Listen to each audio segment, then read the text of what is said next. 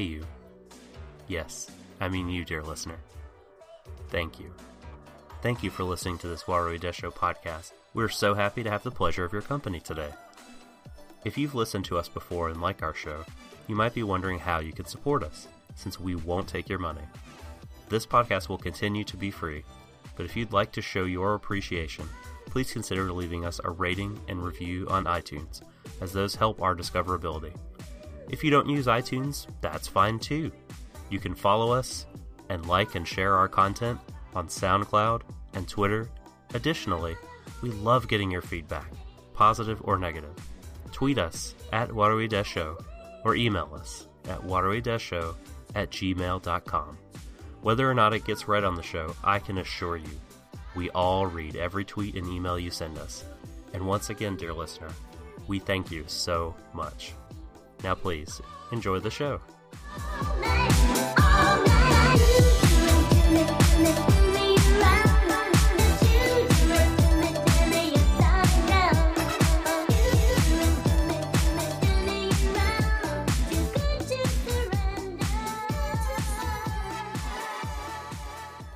So darling,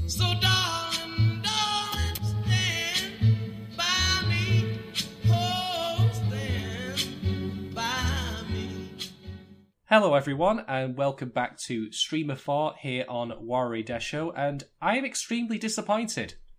That's not my handle, by the way, that's just currently my state of mind. You can probably guess what I'm referring to. Uh, but on this very bipolar of episodes, because of, once again there are differences of opinion here, uh, I am Shaden, and with me today is a stalwart podcast companion and genuinely awesome guy, even if he does have some questionable uh, trains of thought and logic behind him. Uh, it is, of course, none other than the subtle Doxer. Hello. Don't hurt me too much. I, I, I won't. I, I just want to hurt the anime, just just a little, just a little. I think it would like it. Well, well, is it is it down for punishment time? I think it's got a little bit of the Yatterman Night episode 7s about it. Ugh. Ugh. Uh, check out that episode, by the way, if it's already out. Link in the description. uh, okay, no, we're not going to talk about Yatterman Night. Uh, we already did that actually the day before this was recorded. We're instead going to talk about episode six of Darling in the Franxx, which is just called Darling in the Franxx. Um, I thought I thought that it was just some sort of error by the Crunchy Rolls. well, I'm going to go with what Crunchyroll put up here, which is that it's Darling in the Franxx, episode six, Darling in the Franxx of the Franxx, Requiem for the Franxx. it's it's one of the most redundant things ever. Fate stay Franxx. Yeah, I think by the way that the redundancy of this title also reflects certain elements of this particular episode and certainly how I felt about it. So there's your cold open, folks. Yeah, I'm not in a happy mood again, suffice to say. If you liked, you know, how I was last week, where I was very positive about the show, uh, no, grumpy old Shaden is back, I'm afraid, the one who's all piss and vinegar. Uh, I'm very sorry to say. But carry on we must. If you liked how positive I was last week, there's more of that for me. I did tell you all this episode was going to be bipolar, and I'm, well, I did, I meant it. But let's actually discuss what happens in the episode, and therefore I can finally, you know, get this out of my system. Well, do you So- do you want to do do you mind if we kick off the top uh listing the specific episode writer, director, etc. for episode 6? Oh yeah, I definitely do need to know the name of my enemy. That's right. You want to know who to name and shame. Uh, yeah, exactly. Go on. So on uh, screenplay duty, we have uh, one of the head writers, uh, Naotaka Hayashi, uh, who's written episodes two and four. It looks like this person's on the even numbered episodes, and I think that this one uh, is a bit better than what they've done in the past. Certainly better than the episode two, which I thought was the nadir of the show so far. Well, at the risk of recycling an old joke here, it is the number two episode. Are you really that surprised? No, boy. Um, uh, the episode director. So this is interesting. I could have sworn I checked this and it was someone different that I'm about to list, but I checked it this morning, and I'm glad I did because uh, Yoshinobu Takashima is the episode director for episode six, and that is the one and only thing the Anime News Network lists in their CV.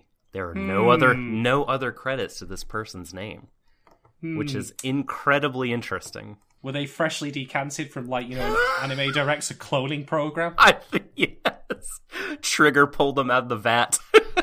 Yeah, It's a, just a homunculus. pretty much. and there's there's two more. I want I want to give credit to a couple more people, but just before you you lean in on it, Akira Amemiya is the storyboarder for episode six, and he is someone I'd like to call the Trigger Man because Oh, he triggered me all right.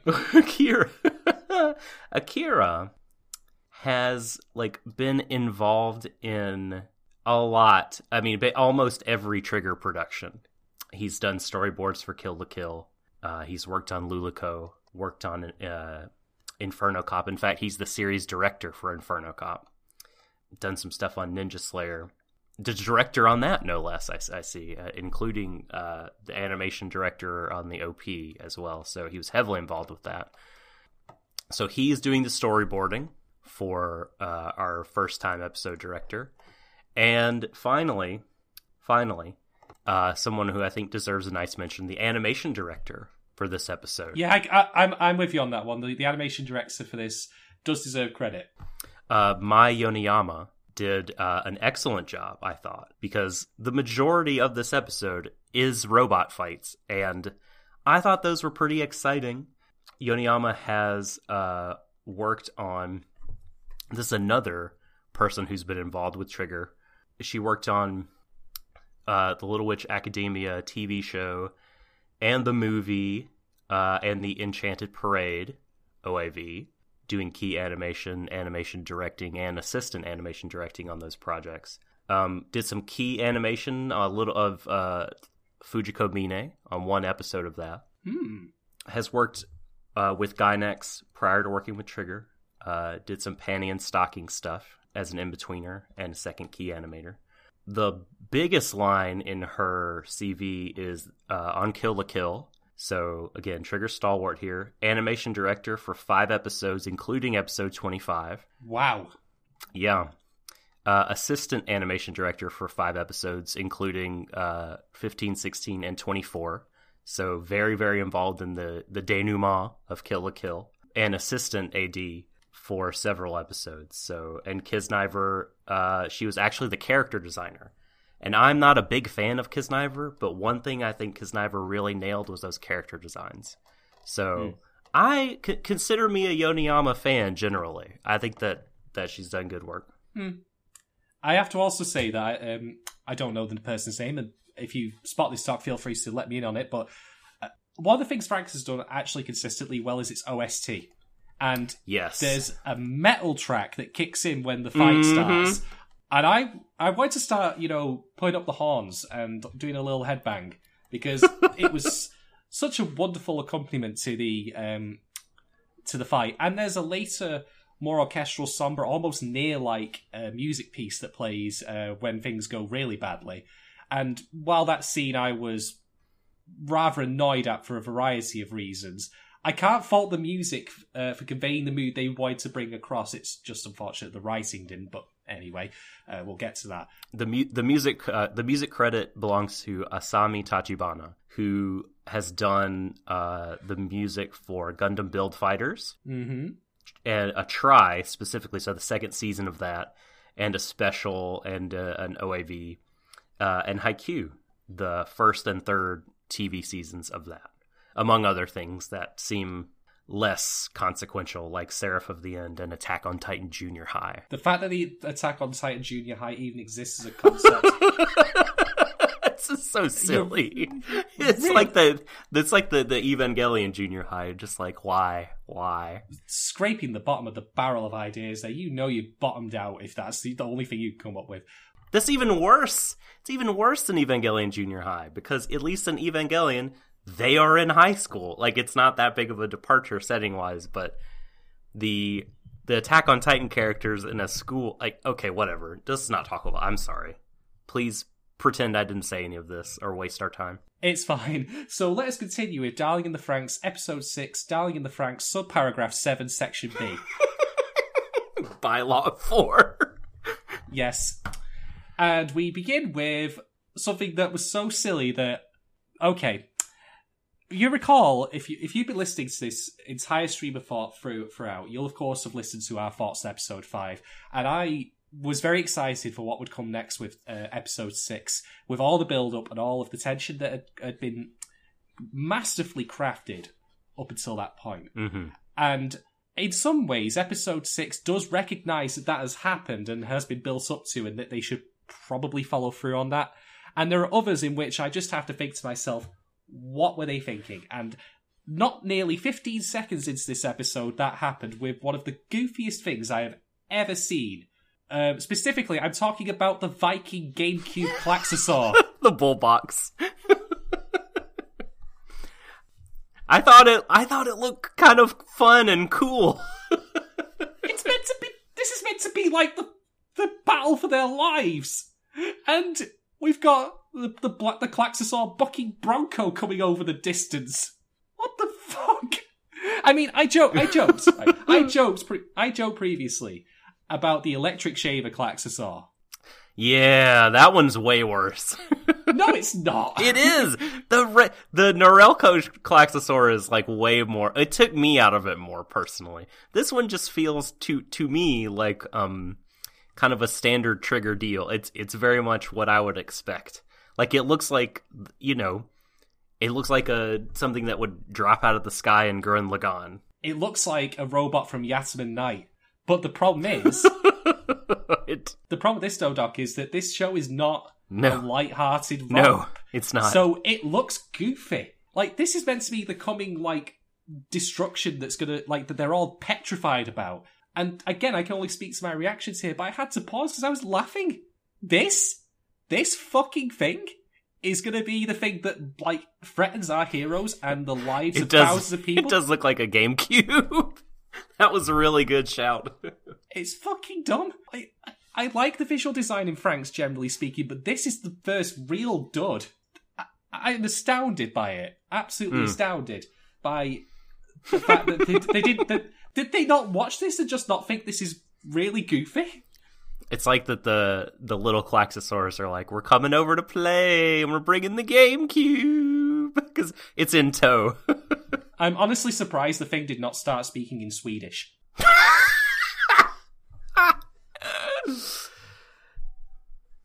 Hurdy hurdy Paper Mario, gotta get the memory cards. Uh, I, I will credit the opening of at least the, the presence of some broken buildings that we get to see. So we get some more hints about the post-apocalypse that's happened that we'll probably never find out about because I'm rapidly losing faith in this show's ability to properly explain any world building. But I'll get to that. Okay, so what happens next though is something I did quite like, and this is a directional choice that you don't often see because it's not it's not something you'll often really need to use, but it's something that you should, I think, when the, the narrator demands it, which is that in episode six we actually outright skip the OP. hmm It's not there. There have been examples of this in other anime, uh, one of which was, and I've mentioned this to you numerous times, uh, Persona 4, the anime. Not the golden one. We don't talk about that. Spoilers for Persona 4, but if you've not played Persona 4, why are you listening to this podcast? Go play it. it's been ten years. Come on. No, no, no, no. Yeah, that's true. That's true. So, of course, in Persona 4, there are a couple of major events that happen. One of which, of course, is that after Nanako is rescued from the Heaven Dungeon, she dies in hospital. Now, in the anime, the way that the anime is structured is her dying is the end of that particular episode. I don't remember the episode number, I'm afraid, so just take my word for it. And then the following episode, there is no OP. It is a title card, and that's it. And that is, I think, a really sensible choice for, mm-hmm. to follow through from the mood of the previous one. And then it happens later. So in Magatsu Inaba, which is of course the endgame dungeon where the final boss awaits, Yu faces off against Adachi at the end of the episode, and it looks like they're about to start fighting, and then it cuts to credits because that's when the episode ends. Fair enough. Next episode, again, no OP. We get a title card with Adachi speaking over it, and then it cuts immediately to the fight getting started. Again, a great example of we don't need the OP here because it's going to it's going to stall and deflate the, the momentum from the previous episode. We want to people are going to be waiting for this episode to come out next week, and we want to get them right into. We want them to be immediately engaged with the fight. So, where appropriate, the decision to drop the OP, I think, is a really nice narrative flourish. And not to mention, it's just in terms of budget and expenses, not a cheap thing to do because, of course, your OP is 1 minute 30 of your average 24 minute episode that you can just slot in for free every week. You don't have to worry about animating anything new to cover that particular time. I can't again speak for the specifics of how much it costs to, you know, create something brand new in place of that, how much it would set you back, but it's not a it's not a non-zero figure. Yeah, and there there are a couple moments uh, where there there's very very little going on motion wise, and the camera kind of stops for a while on a specific shot, and you feel it linger longer than it should. Uh, Yeah. And there are a couple still frames during the fight at one point, or at least if they're not outright still frames, then they're mostly still. And uh, so I feel like you felt it there. But I think on balance, I agree with you that in terms of the tone that we're trying to, to set here, uh, it makes sense and it's worth worth it to do. Exactly. So this is the morning after the night before. This is the day of the big battle that they've been leading up to, the one in which they will finally conquer Metroid Prime. I mean, wait, sorry. no, no, I'm Smash sorry. Brothers Melee. I, I want there to be fan art of like the four Franxx is playing on giant controllers plugged into the giant GameCube GameCube Klaxosaur.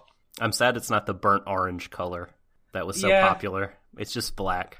How boring.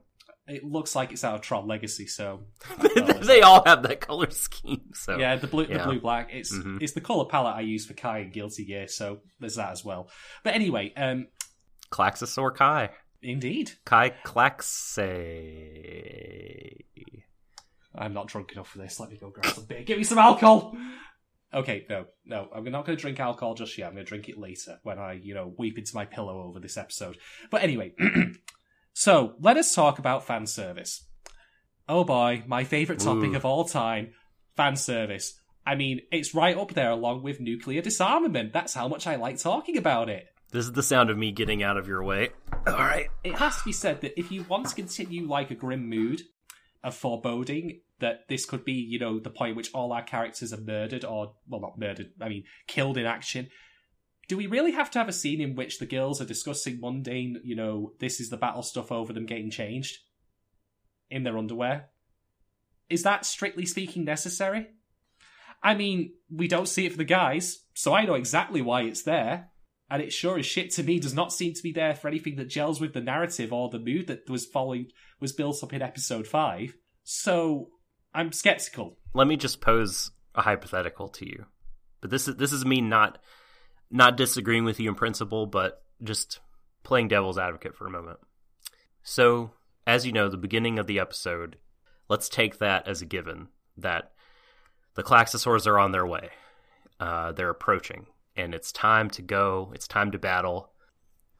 And what we want to do narratively is depict the characters having those moments of like sort of talking out their feelings. Maybe there's some tension, some doubt.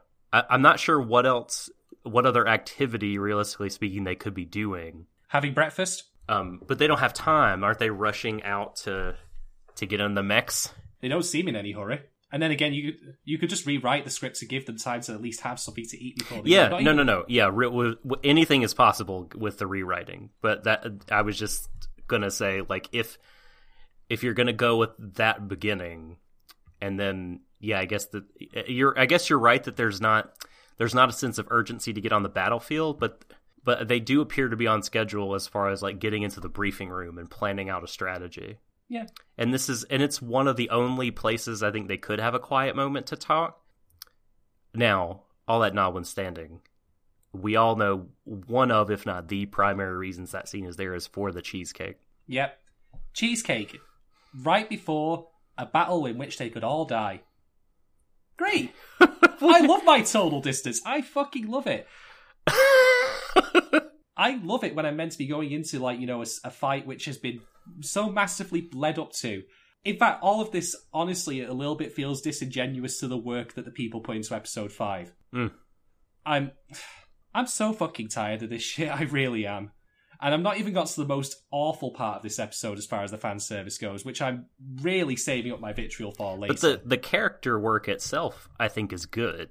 Like that is Oh, in. Oh, in that yeah. scene. It, you know, the work in that scene, and in uh, I think a lot of scenes in the show. I think the show, or sorry, this episode rather, was um didn't reach the dizzying heights of episode five, no, But apart from that, it's as good as the show has been in terms of of the characters getting to strut their stuff, have moments, get development, have screen time, and be feel significant. I half agree and half don't, and I'll get Uh-huh. to specific moments in a bit. But look, let me just lay it out here for you folks, right? I've had a very like shifting opinion on fan service over the years. When I started watching anime, I flat out hated it. I found it the most distracting thing ever because it played to the stereotype of anime being an immature medium that is just for children. And the more I watched, my viewpoint on that did not particularly weaken, but rather I refined it a little bit. I felt that unnecessary fan service betrays the work. It betrays the intent of the writers and the creators of the show that oh the material we've got got is interesting so here have some ass or some tits to look, at. That's what the opinion i held. Now that being said that's changed over time.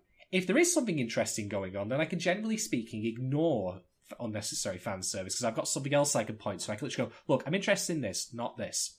But the dialogue that was happening in this scene I, for one i don't see how it couldn't have been done in a different setting and two i don't think was it was just mostly just posturing. Like there wasn't any real existential dread. Like it, I, it didn't come across to me or emotionally engage me enough to truly take me away from noticing what was put in front of me, which was ass and boobs. I think it would have di- if if the dialogue that wasn't in there and the interactions in that scene were taken out. I think the episode would be diminished. That that moment of it would be diminished. Like I Oh yeah, yeah. I'm not advocating for its removal. I'm advocating for its transplantation to something else.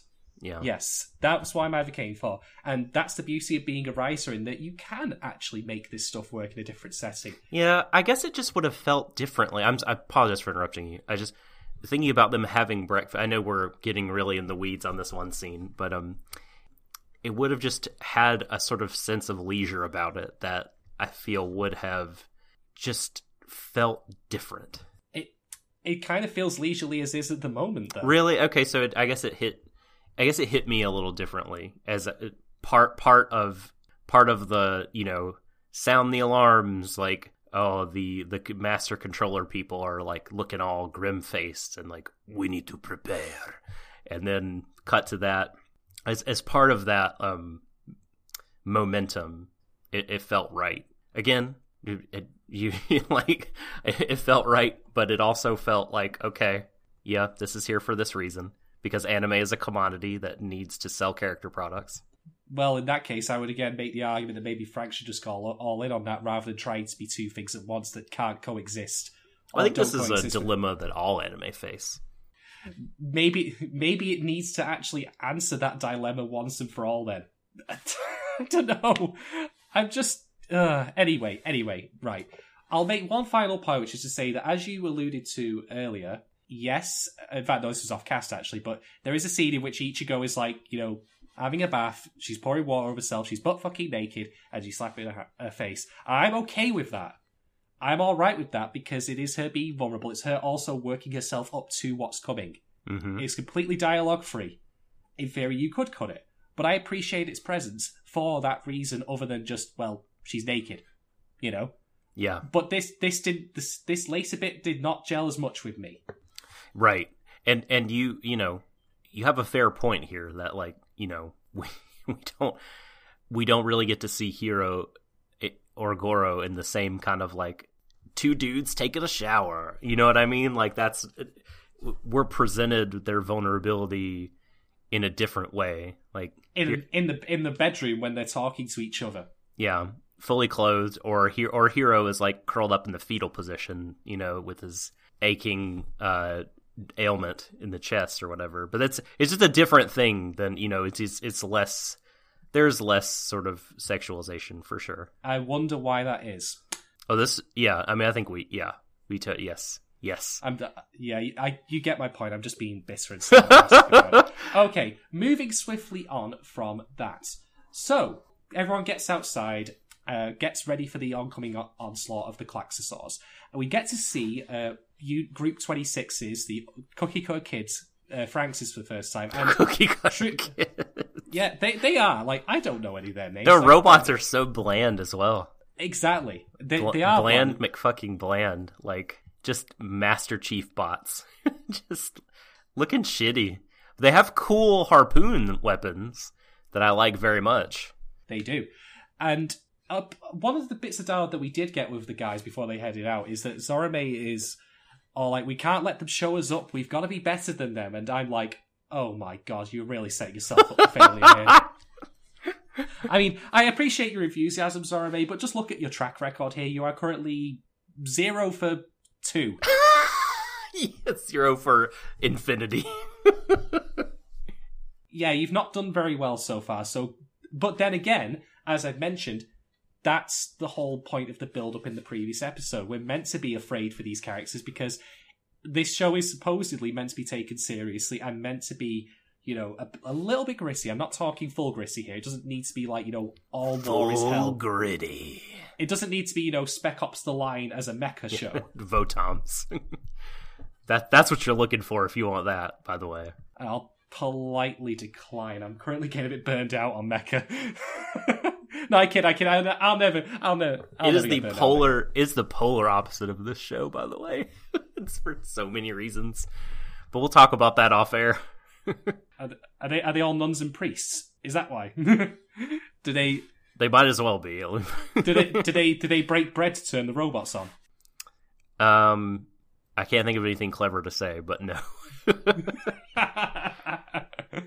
okay, okay. So the battle does uh, eventually begin. Oh wait, and- wait. Can I? Sorry, there, so there's just a couple. There's a couple more scenes I, I or things I wanted to point out before the battle gets started. Sure.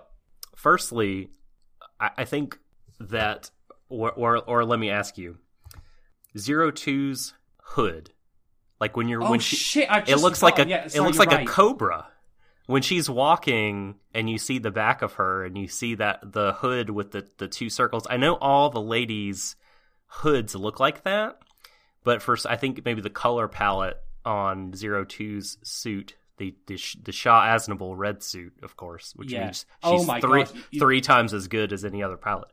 It, it just made me think of uh, Cobra every I did not even recognize that, but you're right. Um, and I've also just realized I've completely skipped over something I did want to bring up regarding Ichigo, which is Uh huh. Her her dialogue with Hiro in the hall, right?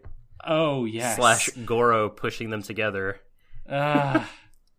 okay, I lo- I really love this scene, by the way. I, I I liked it, but I just thought that this is okay. So to give you context, folks, so Ichigo and Goro are having a brief conversation in which he's like, you know, are you ready for this, etc., etc., and she's all like, putting on a brave face, saying she's up for it, but she's worried about Hiro because, of course, she Mhm. is. Uh, Goro has still not told her, and um, oh, when we get to what happens at the end of this episode, I'm gonna be so I'm gonna be so mad. like, okay, so G- Goro doesn't tell her, of course, about what's happened, but she still has maybe a hint, perhaps, that something's not right, or she's just genuinely concerned because, let's be honest, she loves him. I don't think that's beyond doubt at this point. No, cl- yes, absolutely, she does. And I'm not talking even a familial sense. I am literally talking romantic, Yep, nascent teenage love kind of thing. But she does not want to admit that to herself. That's for sure. Well, I can't blame her. She could do so much better than that useless fucking waste of time. But anyway, um, so Goro, by the way, um, spots Hiro coming down the corridor and pushes Ichigo towards um, Hiro to go speak to him, and then teleports away. Because when we cut back, like this, this whole scene is like close-ups of both characters. So one, look, we're looking down one cor- direction of the corridor, and one of the other. And the moment it cuts back to Ichigo, uh, there's no sign of Goro in the background whatsoever. He has literally vanished into the mist. He's uh he's behind her, and then at one point she looks up and sees him waving at her over Hiro's shoulder or something as he's walking away, and I'm just like, did you do a dishonored blink to get to the other end of the hallway? Yeah. He's a jumper, clearly.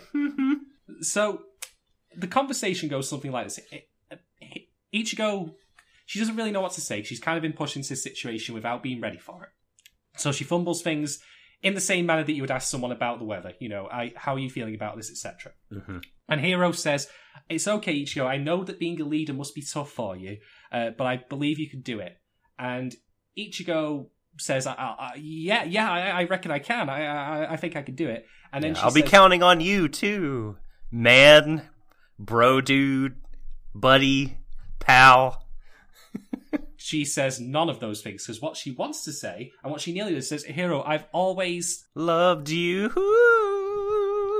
and she always she instead says, "I've uh, always thought of you as a sibling." Yes, that's right. Thought of you as a sibling. Yes, and Hiro because. You know, if ever I need my cavity loft insulation replacing, I will use him because he is a dense motherfucker. Honestly, He is very, very clueless about this. Uh, he replies back, um, fully enough, given how he's treated Ichigo in the past, this is actually character for him. Ugh. He replies back, it's okay, I think of you like that as well. And Ichigo's face is, And so does Goro. that was my favorite bit of that. oh wow, like, we're, we're all like brothers and sisters together. yeah, you're not hooking up with me and you're sure as shit ain't hooking up with him. you're stuck with Zorome, um, Mitsuru, and the kid who eats too much. Congratulations, that's a chocolate box of choice there, Ichigo. Fucking A. There's always Papa. No. No. So Ichigo's face at this point looks like, well, if you've ever taken a piece of A4 paper and scrunched it in your hands and then looks at it afterwards, it looks like that. yeah, she's oh, she's hurting. She's hurting in the hall. But then she she does really well, right? Like um she she takes it and turns it into determination. Well, I'm going to get my determination going right now to talk about what is, in my opinion, the absolute nadir moment of this entire show so far. So, let's just put it this way. You remember how earlier in this very same episode I was annoyed at the presence of the fan service with regards to the girls in the showers. Now, I, as I said before, the dialogue's there. I don't think it was all that poppy or emotive to me, but as you've rightly asserted, Doc, and I do agree with, if you are if you are going to replace that scene, you need to keep that dialogue in. You need to at least have some sort of pre-chat, pre sorry, pre-battle banter to like humanize them a little bit, to you know remind you that you know they do have regular feelings going on. Mm-hmm. Maybe that maybe the dialogue could be spiced up a little bit. I don't know. I'm I'm I'm projecting here, but I would certainly keep some sort of pre-fight conversation between the girls in. Absolutely. However, what happens here, and I'm going to just give you a play-by-play of this, is after that scene, Ichigo gets on board the Frank, her Frank's Delphinium, and the shot is literally of her ass. It is just of her ass. There is no dialogue over this. It is just a hard cut to a shot of her ass in full close-up, and then a cut away to the proper cockpit, and then Goro starts speaking. Now, first point. That entire shot is unneeded fan service, and it is unneeded fan service in much the same way as it was previously with the shower scene. But the thing is, this is worse just because there's no dialogue in it. As as an editor, I could do a fan edit of this episode in which I could cut that shot out entirely, and there's no loss of continuity from one scene to another because you still get the shot going into the f- cockpit. It establishes a change of location regardless. There's no dialogue over it. It is solely, solely there for fan service. Ak- Akira Amemiya will be mad at you because he I- I'm mad at he's, him. he storyboarded the ass, so you have to put it in there. I am mad at him for doing this because there's no in-universe reason. There's no. It's not from Goro's perspective. We don't get like an inner monologue from him saying like, "Oh God, why am I looking at this?" There is not a. if we did, he should be slapped if he thought that. I don't. I, I. I. I agree, but I would at least have something I can point to. Anything. Yeah. But well, in fact, I'll just pose the question to you, Doc, and maybe this might be a bit unfair, but can you think of a reason that that shot is there other than simply as contextless, context-free fan service? Oh no, no. That that's it's it does not rile me up in in the way that it does you um simply because of the um the duration of it is so short com- and then the rest of the it's not like the episode is a wash in it you know we get a ton of robot fighting and we get a ton of i think really worthwhile moments with uh ichigo throughout the episode including like a moment later in the very in the next camera shot. So it like it does not uh upset me because of, of of that. It certainly doesn't upset me the way episode fucking 2 did. That was an abomination. But um but no like it it it did not need to be there. It's absolutely just like it's fluff. It's part of the selling point of the show is, un- you know, unfortunately or fortunately, depending on how you take it, is this sort of fluff. I have to say, I do also disagree with your assessment that the Ichigo has good I think that in the vast majority of this episode, she just exists to get dumped on, much as she has done in the entirety of the show. Hmm. I cannot think of a single moment in which she succeeds at something that she wants to accomplish, with the possible exception of the closing moment, uh, which we'll get to. But that, that her rallying the the rest of them to do that moment was spurred on by Goro. Yeah, I mean, it's not like, you know, a lot of the characters fail in this episode. One in particular succeeds pretty wildly by the end. He suffered for it. Um, Oh, oh he succeeds in a way that I could not. but like a, a few of the no, it's a few of the characters do do fail, and and yeah, Ichigo fails a lot. But I think it, the way I took it was not her getting needlessly dunked on. It was more like it was things I was interested to see. It was her. It was her feelings, her true feelings. It was not her being humiliated or you know it wasn't her um, getting her face rubbed in the dirt necessarily it was her reacting a very human way and needing support and then also giving support i think delphinium kicked a ton of ass this episode I have to credit her at least. Yeah, I, I agree. Like when Delphinium is easily the most effective of the original four Franxx, it's kind of silly actually, to be quite honest, how bad the others are at fighting. god Delphinium- they're bad they're really bad and they have self awareness about that. That's can we fine. start a um can we start a band called delphinium and the four Franxx Yes, uh, I will. I will play the banjo. i will play the guitar Nice, nice, good, good shout, good shout. Okay, I'll get more into stuff with Ichigo later, but okay I, I, in fact, no, I'll just say right now that I think in some ways, and I sent you a meme gif of this or a meme image of this. she is turning into the Rem of this show. mm. She is, yeah.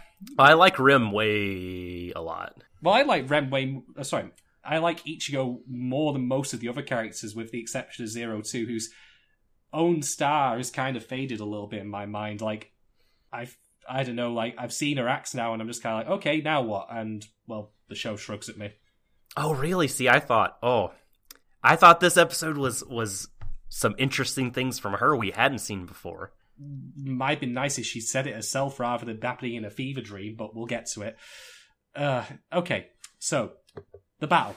The battle gets started, and the plan, as we mentioned last time, is that the 26 uh, cookie cutter kids uh, they will fold the front line, and the rest of the Franxx, apart from Strelizia, will be in the rear defending the protecting tunnel, and Strelizia will be defending the opposite side of the plantation. Except not because for some reason Strelizia is just on the bridge looking over the battle. I don't know. They're they're on standby. That's that's a mild continuity error that I don't really care about, to be quite honest. I just thought I'd mention it. mm-hmm, mm-hmm. So the battle begins, and as much as I like the animation of this battle, there's a problem with it.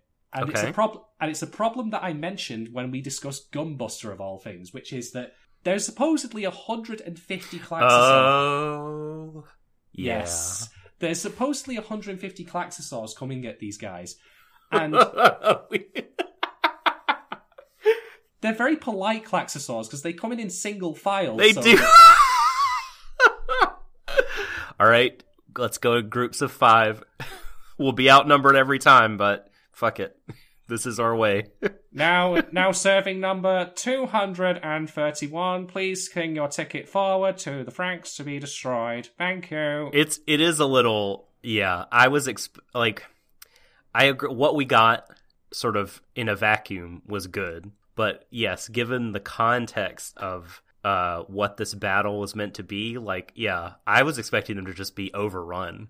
Like I could Yeah. not believe the desperate straits they were in, uh, having a handful of Franxx, uh, you know, outnumbered like a hundred to one, and or, or more, and fucking, uh, I just seemed like they could handle it with relative ease, except for the big GameCube bad. Yeah, there's a number of things about this. First off, I like the fact that we're getting a contrast between the Cookie Code kids and how effective they are against our heroes, Plantation 13's group. Mm-hmm. But it do, but in context, it makes no sense. They spend a, an odd amount of time killing each Klaxosaur with a group maneuver that against 150 of them in the swarm. And, and bear in mind, my level of tactics here involves basic StarCraft play, play and, you know, knowing how to tech up to mammoth tanks in Command and Conquer. But I think that if they did that, they wouldn't have killed maybe even 10 of them before they got to the wall. It's a slow process and it looks good, but it just doesn't make sense in context of what's going on. And the second thing I'll mention in relation to this is when we did Diebuster, I discussed specifically Diebuster, how Diebuster, in my opinion, and I know there are going to be some dissenters, shouts to Alex, who very rightly did point out an alternative interpretation of Gunbuster's ending, which I hadn't realised, that made the incomprehensible telling, not showing nature of it more clear. Although I'm not going to give Franxx the same benefit of the doubt eh, as he did. But the point being is that in Gunbuster, they literally had to put on screen text saying X amount killed, the Gunbuster machines are still here, because they were numbering in the quadrillions. And that was, in my opinion, the ambition of the text overrunning the ability of the animators to convey that. Because how do you how do you convey quadrillions of things on a screen in a way that's comprehensible to your average audience person Mhm. audience going? You can't. And in Diebuster, they kept it down to a single entity that they scaled against an object that everyone's familiar with, the Earth. So you can think yourself, Jesus, that's a big fucking thing. That's pretty bad. And that was a much more comprehensible end battle. So what I don't understand about the way this battle is formed is why have there be so many Klaxosaurs in the first place if you can't ultimately then deliver on that vision of animating them all in a big brawl? Why not just have it just be the GameCube Klaxosaur as a single entity? That is still threatening. Yeah, I agree. I th- I think that th- clearly the creative subscribed to the Matthew Matosis school of Dark Souls criticism. By this I mean battles should be one on one. No engaging of multiples. That's not fair. You fight them one at a time because that's fair to the players. Mm. Yeah. That's, this is a, a silly reference that probably few people get, so I'm apologize for wasting your time. But yeah, no, this is my way of saying I agree that I think it did not deliver on that promise. Uh, You know, having said that, I, I genuinely do think that the fighting we do get is slickly done yes. really good moments, solid animation. Like you said, the the some of the poor pilots uh, of our our junior class here, uh, thir- uh, Plantation Thirteen, like are tripping over themselves, and Ichigo has to bail them out. And I'm very glad that she gets to do that. She gets to kill some Klaxosaurs. That's really nice to see Yeah. and She- and she looks well. good. The the tw- the twenty six kids. Um, that sounds weird to say. The plantation twenty six pilots. No, I've got a new name. I've got a new name. They are the Cabbage Patch Kids. There you go. Job done. Okay, okay. The Cabbage Patch Kids, as we said, do these group maneuvers that um are weird given the stated circumstances, but just on their own look cool. And it's nice to see coordinated squad combat that is um, coherent and is successful and tactical in a lot of in more robot shows than than not. Um, you don't get a lot of that.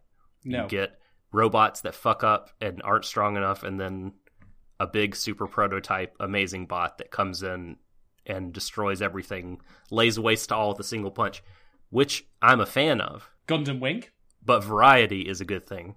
Please do not invoke the the Gundam Wing on this podcast ever again. Thank you. I will try not to, if at all possible. Uh, I mean, Hiro! I, I mean, F- Franxx would benefit from a scene in which someone shoots someone as they fall out of an airplane after they've had a the, the one legitimately 10 out of 10 moment from Gundam Wing. I almost will spit ne- my drink everywhere. What did you do? You nearly did that to me last episode, Doc, so this Holy is my revenge. shit. What a Oh, glorious moment. That's one of the better moments ever It- in my in just in my life. Seeing that. It's so amazing. Okay, but we can't talk about that, sadly. We, we can't. YouTube just YouTube Lady Une kills General Septem. Yes. It's incredible. And try not to get any Oblivion um, LPs while you're at it. Anyway, So, Hey. while this battle is going on, of course, and our heroes are not doing so hot versus the Cookie Cutter Cabbage Patch Kids, who are doing all right, inexplicably, because I assume a lot of the Klaxosaurs just said, ah, sod it, let's go to White Castle. What if they just ran past the plantation? Yeah, they, they were going elsewhere. Oh, we miscalculated. Sorry. Sorry, false alarm. Only downgrade this to a code yellow. They're going to Neo Disneyland. the, the, the Tron ride. They're due Uh. to uh to be ushers in the line. No, it's, it's, the, it's the amusement park from Nier Automata. Yes, yes. Yes, it is. Okay, so while this is all happening, Strelizia is, of course, uh, stationed on top of the connecting bridge, and Zero Two is watching from the little like gantry outside the cockpit, while Hiro's inside. Um, his techno cancer is killing him. Techno cancer. that's that's a very good name for that. Yeah, yeah. He's Uh, doubled oh, over. Oh, wait until you have to wait until I have, get to the point where I properly have to discuss the techno cancer. I think I never thought I'd say in my life, but the point being is that I, I am oh, this fucking plot point. But we'll get to it. It's not here yet. I've got to hold myself. I've got to restrain my annoyance at this. All right. So he's of course like he's struggling to breathe. He's in a pretty bad shape, and Zero Two says uh, it hurts, doesn't it, etc., etc. And they have a brief discussion in which uh, Hiro asks her, "Why do you fight the Klaxosaurs?" And on one level, I think that's a silly question because the answer is, well, she's a soldier fighting in a war. She's doing as she's ordered to. But, but on the other hand, Zero Two is a free enough spirit that if she didn't want to fight the Klaxosaurs, I imagine no one could make her do it. And and he he sees the um the glee with which she relishes dispatching them. Yes, And I think he's asking about that. So he's thinking that there's something extra that um makes that feeling manifest. He's like, "What is? What's that?" Yeah. She says maybe it's because I'm a monster, and I'm a dissatisfied with this explanation, but I'm okay with being dissatisfied because I think that's the Mhm. intent. Because the Klaxosaurs that we've seen thus far are not meant to be like anything we can sympathize with. They're not even on the level of the fucking bugs from Starship Troopers. because they existed in a satire in which the world was all built around not being empathetic or open to peaceful solutions. But in this case, the Klaxosaurs are literally creeps in a multiplayer game. They are, you know, monsters to be hunted, monster hunter world style. That is it. There is nothing more to them that we know about at this point, where they come from or anything, and that is a mild annoyance of mine, but that's a different, pa- massive different time. So, Zero Two's explanation is a parry, basically. She parries the question. She sends it batting away. So, whatever. What did you make of um Hiro's answer? because he has what because he oh oh fu- right okay okay i've complained before about the fact we don't see any people other than the kids and the adults that we know of the military staff now funnily enough Hiro's answer on uh, similar to zero two's should be very dissatisfying because i've not fucking seen a single average joe in this entire show i don't know what uh, you know john mc you know white collar does for a day living in here does he go to an office job in the plantation does he have water cooler conversations with his fellow colleagues about, like, you know, the fact there are Klaxosaurs outside the city and how well the local football team is doing? It seems a, it seems about as populated as the city in Monogatari. It, it seems about as populated as, again, Nier Automata, funnily enough. Uh huh. Uh huh. Uh huh. Now, this, This- is the like, this is again the thing about doing a, a sequential, like, week on week analysis. So I'm going to put out two possibilities. Either we're not going to get shown any adults because the show doesn't properly consider or take the time to do that and is lesser for it, or B, because there simply aren't any. What a twist that would be if it turned out there literally just aren't any adults anywhere. That would be kind of rad. I don't know what that would ultimately be in service of at this point, but we will Yeah. find out. If it does end up being the latter rather than the former, though, I'm just going to be massively disappointed because we need the human element. Like, we want to care about our main characters. We want to care about the wider world and what they're fighting for. Well, we did we did see. I I just sorry to like this just occurred to me in my brain. The only time we've ever seen a large group of people was their graduation ceremonies. Could have just been the military, though. It could have just been. It could have just been a bunch of kids. I mean, I don't. I'm, I don't recall. Uh, apart from the Star Chamber, you know, Yeah. golden masked folk. Yeah. I, I again just have to keep thinking back to stuff like Frontier and even Gunbuster and Diebuster that we got to see the regular Joes. Yeah, yeah. Um, it's it helps for sure. it, and it helps sell the threat. But um, well, we've got a giant GameCube with horns coming towards our city. I think the threat is already, you know, making a mockery of itself as it is anyway. So, well, can I say? Well, here's what I thought of of Hiro's answer. I thought it was the the state reply. Like it was the the ah. it was very much a what you learn in church, what you learn in school, hand over heart. This is what we pledge. You know, gonna protect Papa, gonna protect the plantation. This is what we are meant to do. We are born to do it. We have no other purpose. And zero two is just like meh. That's lame. Like you don't have you don't have a reason of your own. You've been mm-hmm. you've been given this reason and you've clung to it and you you may live by it and and it may get you through and, and push you onward, but you don't have your own reason. And I think she's a little disappointed, and uh, I liked that. I yeah, I agree with uh, her assessment. There is a lame excuse for it, but we already, of course, know what Hiro's real reason for wanting to do this is, is because well, he's inadequate without doing so. So to the point where he will do it even if it is killing him. Yeah, yeah. Well, I mean, and he's you know this is why we exist. Uh, I, you know, part of what he tells Zero Two, and and yeah, it's it's um, but that you know what? Let's not spoil. Let's not get ahead of ourselves. Continue, please continue. Okay, so at this point, Strelizia, that is Zero Two, and um, Hiro decide. Okay, our friends are in a mild spot of bother, and well, let's go help them. Why not? So they do. Uh, this, by the way, does not actually cause any of the adults to like protest at this. Uh, you know that they're going off plan here. Nope. And again, this is me looking back at what happened in episode five and realizing that the setup is unraveling itself. I mean, okay, I already mentioned the mild continuity errors, like of like that Strelizia is not guarding the rear, but the rear never gets attacked in this episode after they go off position. So, what was the point of that setup? Shrug. Be- beats me. Uh, oh, actually, something else I'll mention now because there isn't really a, another time that is worth mentioning it. Do you recall how in the previous episode the Mitsuru was a shaking mess? Yeah, they don't they don't give us any of that this time. Uh, but that's only one episode. That's he he doesn't really get any screen time apart from a you know a shot of his face while he's in the robot. So like I will I, I will forgive them, you know, for a bit on that because I feel like maybe they thought there are different things they need to accomplish this episode they could have at least hinted at it somehow. I mean, I'm not expecting it to be. Uh, there's a lot. To, there would have been a lot to cram in if they had to do with all this at simultaneously. What's Mitsuru up to this week? I still popping pills. yeah, he, I would be surprised if he started vaping in his cockpit. To be quite honest. oh God! Let me show me your rig, Mitsuru. Oh my God! your coils. What kind of coils you got heating the fit? No, okay, I'll stop.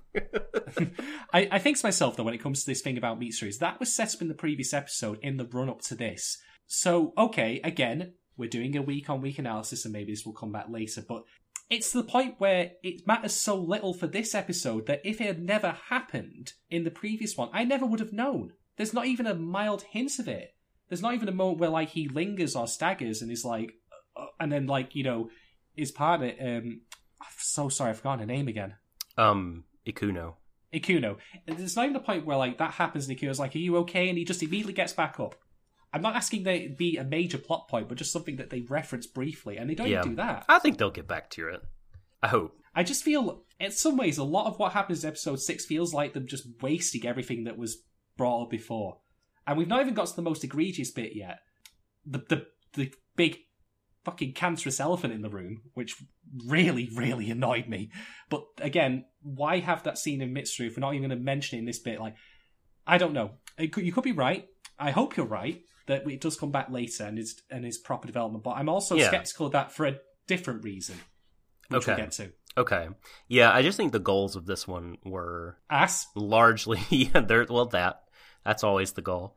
Uh, and the battle, right? The the fighting and that that was I mean I, think the majority of the episode was the fight, which I was cool with because last episode was none of the fighting and all the character build up and tension. Um, and whether or not the fighting actually paid off all that tension, I think you could you could make a fair argument that that it didn't. But that's why I think like it, I'm okay this time with them not dwelling on Mitsuru's condition at the minute because he's never, you know. I, I just don't know about like you know taking the focus away from the other things to give him a minute here. But like you said, I mean, it couldn't have t- it wouldn't have taken much, but um, but also like I don't know that they need to do it every single episode.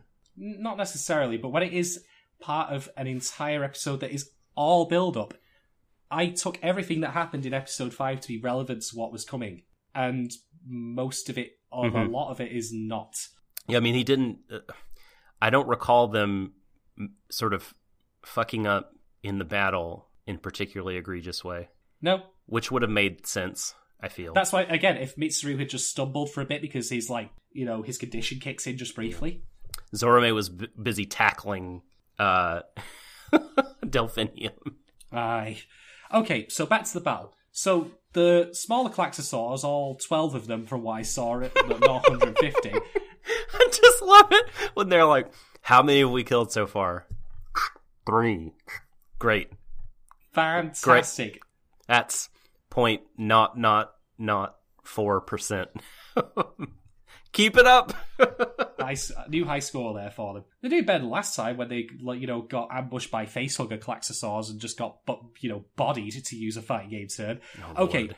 so the Cookie Cutter Kids. Now, the order has been given up at this point, not to, at least until now, to not engage the GameCube Klaxosaur, to leave it alone. Fine, fair enough. Mop up the stragglers so they don't distract you, go for the big fish afterwards. Now, what happens then is that the uh, Cookie Cutter Kids decide that they'll wrap the Klaxosaur in their lances and electrify it, much as they did with the smaller ones. And this, as you would probably expect, does not work. And I'm actually okay with this because it's actually a symbol, or rather a example of how groupthink like that, of rigid thinking, because again, they're all the same person basically, just with mild differences. They're all passing the same Frank model Franxx, of how that is ineffective in certain situations. I mean, you can make the argument. I'm, I'm speaking as someone who knows jack shit about military tactics and design here, but I think that there is a very good reason why you have different kinds of, you know, vehicles and tanks and such in modern military, in real life military, because they serve different functions for different um, encounters and different um, operations. Darling in the tanks. I would be okay with that. I would entirely be all right with that. Look, you don't. Everyone knows you don't use the same tactics on the big bad that you use on the minions. Come on, it's never gonna work. Never gonna work in a million years. No. So it stops the Klaxosaur for a moment, but then it turns out the Klaxosaur is not actually a GameCube, but instead is actually a Decepticon. Yes, Devastator. because it turns into a giant bipedal monster that again ma- gave me near flashbacks. Like there's a there's a boss fight with a kaiju robot in that. hmm Uh, spoilers. Uh, and there's a theme that goes with that, and that immediately started playing in my head. I mean, you could make an AMV out of that, I would say. There's a cool as fuck, like well, metal as fuck, like design on that robot. Like the blue, sort of luminescent part of it is The face, like a skull or something, right? Mm-hmm. yeah, the the face. It looks like a lava monster. Like it, it, it's not too bad, although the horns are still a bit silly, but it's better than the GameCube. In fact, that actually makes me think that maybe that's the idea behind this Klaxosaur, that it was a boxed up toy. yeah. The- this yeah, episode six of Darling in the Franxx is the unboxing video. there you go, Oh folks. Oh my God. Now, now I'm suddenly okay with it. So, okay, the, the Klaxosaur like now is like 25 stories tall, and the smaller, like the Franxx, the Cookie Cutter Kid Franxx, uh, they try to again grapple it with their lances, and it just tosses them aside like they're nothing. Uh, one of them, um, with some guy inside whose name I don't know. some some guy, some guy, comma some. Yeah, he his Franks is knocks to the ground, and the Klaxosaur is about to step on him, and he tries to pull away, and his Franxx doesn't respond. Now, it's been established previously, and this is a very minor nitpick here, but this is this is just silly to me. It's been established previously that Franxxes can be disabled if one or both of their pilots are knocked out. So when this happened and the little warning came up, I thought, oh, his his co-pilot has been knocked out. Uh, no, it just turns out they're out of fuel. What? What the fuck? Wait a minute, I somehow missed this. I I have no recollection of this part.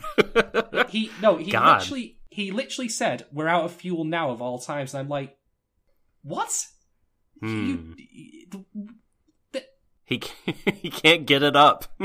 Someone Ah. give him a pill. get a toy. Just keep it going. The Mecha Viagra, give him one of Yes. those.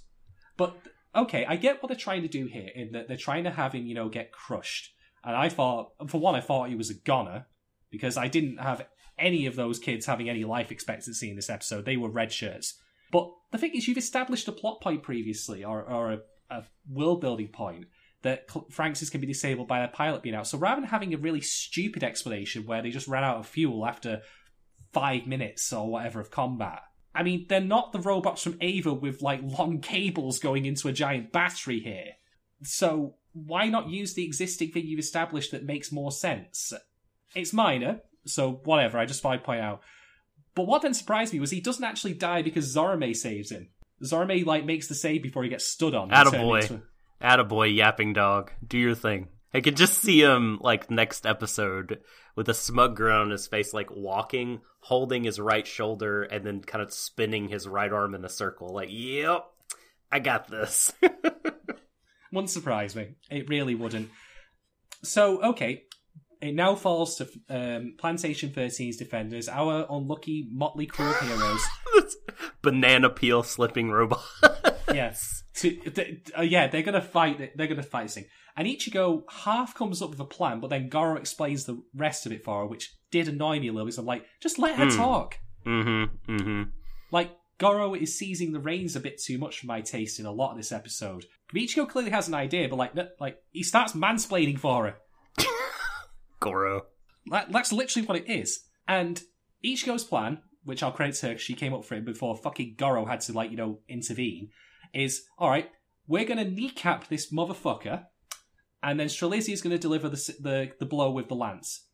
Because Strelizia's weapon is the only one that can penetrate that deeply into the Klaxosaur. Wink, wink. Hey, hey. The biggest phallic symbol of them all. Yeah. To, to get the core for massive damage. And I'm like, okay, that makes sense. But I then started having a creeping thought come into my head, which only got more prominent later on, which is that I've said before that Strelizia is overpowered, but it starts to get a bit silly that if they can make Strelizia that strong, why are all the other Franxx not similarly good? Well, I think it's to do with the pilots even more than the robot. It's lit. They literally said though that Strelizia's weapon was the only one, and Strelizia bodies the fuck out of all the other smaller Klaxosaurs. Yeah, well, I mean, I think right. Yes, I think it is like part like the weapon, but also if the pilots holding that weapon were not as skilled, it wouldn't matter. I suppose, but This is what I think. This so this is I think okay. So this is an anime issue. Anime is extremely self-referential, and there are things that happen that if you are steeped in it, then you will pick up on. Uh, but if you are not, then the the symbolism like is not can really conveyed to you maybe as effectively. I mean, I think we've seen how awesome a pilot Zero Two is, but I'm telling you, I mentioned this before.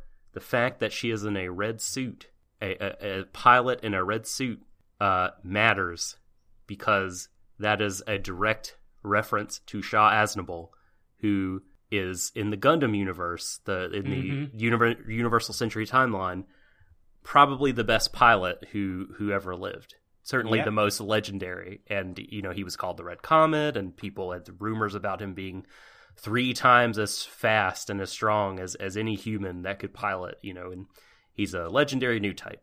I would agree with you about Zero Two being the best pilot. But again, it takes two to tango with the Franxx, and as we find out later, when Zero Two's on her own, well, Yeah, well, and that's I mean, and Hiro is also no slouch, right? As as we as we find out later, like yeah, he's you know he's a teen, and so I, I, this is a nice little touch I liked about the show, right? That um, even when the Plantation Thirteen folks kind of fuck up and they're tripping over each other, the Plantation Twenty Six leader, the leader of the Cabbage Patch Kids, recognizes how far along they are for kids their age. Even when they're bumbling in combat, he's like, man, they got another like teen code over there in that squad. Like giving a nod to like this this is a group that to the untrained eye may look uncoordinated, but man, they have a lot of potential.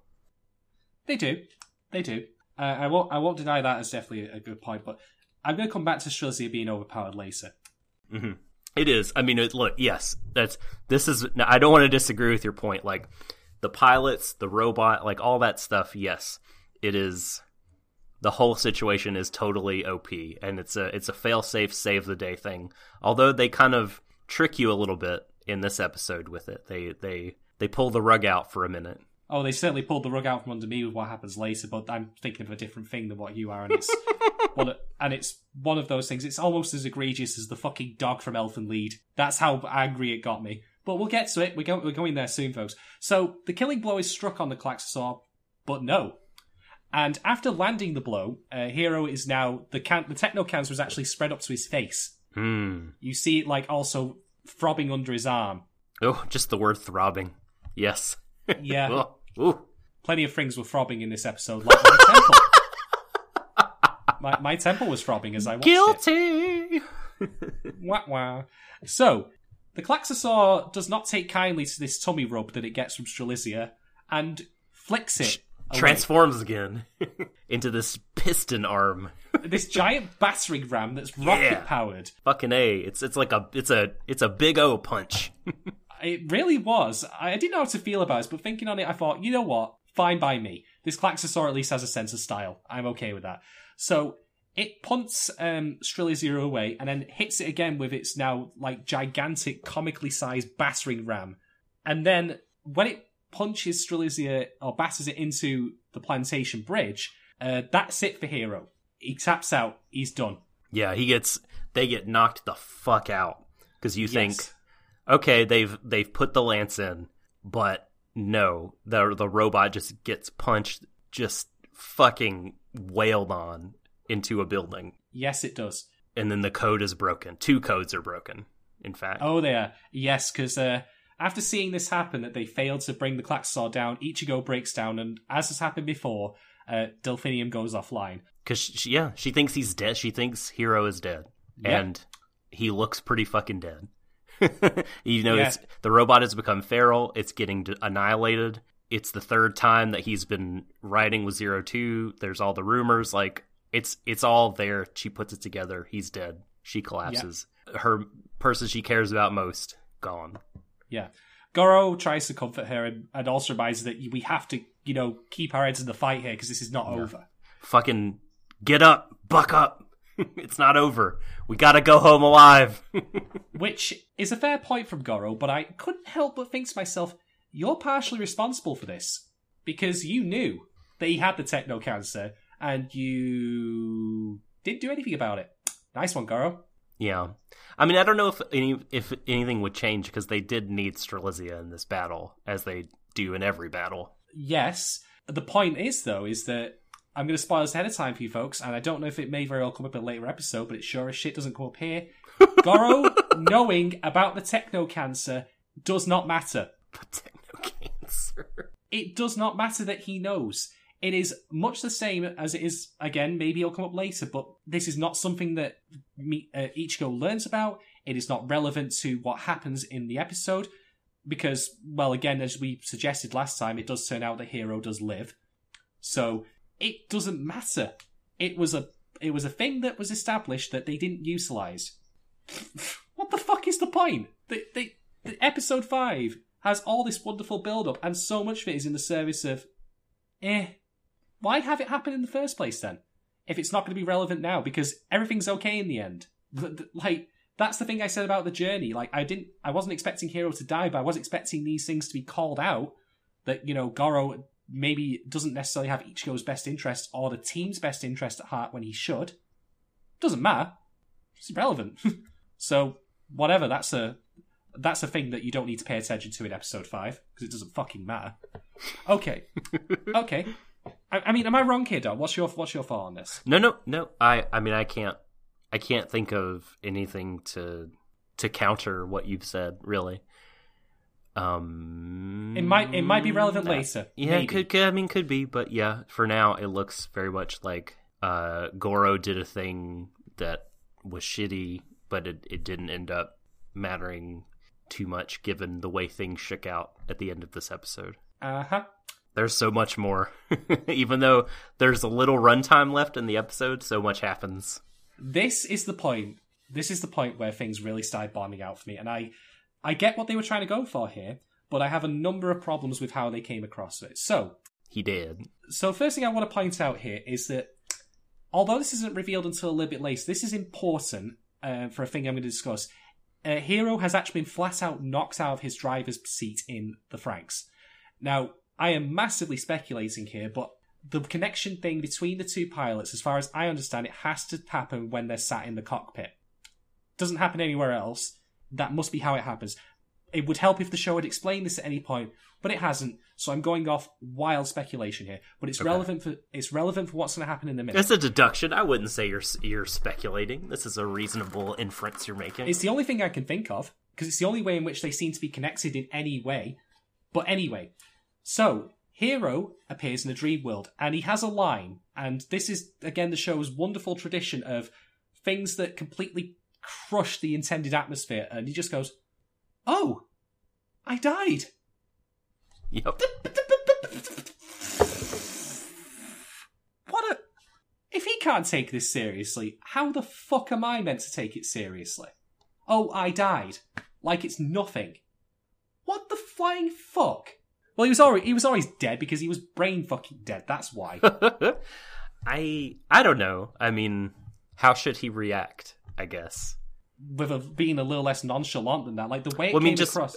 well, I mean, you're. I guess you're sort of assuming that his mind and body are a, a similar sort of state. Like perhaps he's very foggy. Perhaps he's not really.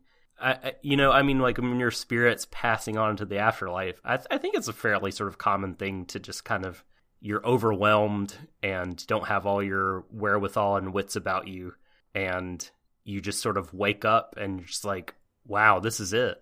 You know, he's, he seems to be coming out of a, a, haze and kind of letting go so of of his previous situation. But there's all this to say, it didn't bother me. It didn't, uh, you know, it didn't uh, affect me too much because he was, you know, that was him. He was he was letting go. He was giving up. He was like, well, I tried. It was the very first thing he said, though. That it's not. He didn't question it. He's like, I wouldn't mind if he'd gone. Am I dead? I don't know. But he's just like, oh, I'm dead. Because he saw Naomi, I guess. Oh, uh, well, well, about that. I'll get some more. But this rea- this reaction honestly came across to me in the same way that you would be upset if you got blown up in Ikaruga when you're playing on the arcade. Oh, I'm dead. Oh, I got shot in Time Crisis. Oh, I'm dead. Well, he's not in any pain anymore, at least in that state. I don't know. I it okay. I under I do under, I understand where you're coming from. And okay, let's talk about Naomi. Okay. It has, to my knowledge, not been established that she is actually dead because there is a line in episode two that states that she's in the hospital. right. So she's not dead. or if she is dead, it has never been mentioned to us. You literally, you literally mentioned in the fucking first episode we did that she would be a millstone around his neck. How Mhm. right you were. Uh, you also mentioned that he is Jesus in one point as well. Yep. So again, Yes. Doc, you are on point for predictions on this. Congratulations, my friend. he very much is Jesus. You have smelled out the show's own bullshit. Congratulations. Um, so yes, this Maria like says, "Okay, are you happy with what happened?" Like, I, I tried. I got to fly for a bit. I'm happy. And she's like, "Liar, you're a liar." Just screwing your partner over again, leaving him Yeah. out to dry. What a surprise, hey? Selfish, selfish. Yep. So after that, we then cut to a scene of Zero Two stood before the White Tree of Gondor. No, not that. Sorry. no. And uh. he's like, "Wait, why are you why are you sad?" I'm like, "How do you know she's sad? You're looking at her from behind." But, but anyway, minor point. And he's like, he starts remembering like what she said about being a monster and how people were afraid of her because of her horns. And we this cuts back and forth, by the way, to images of Zero Two going completely apeshit. She's Which I thought ther- was awesome.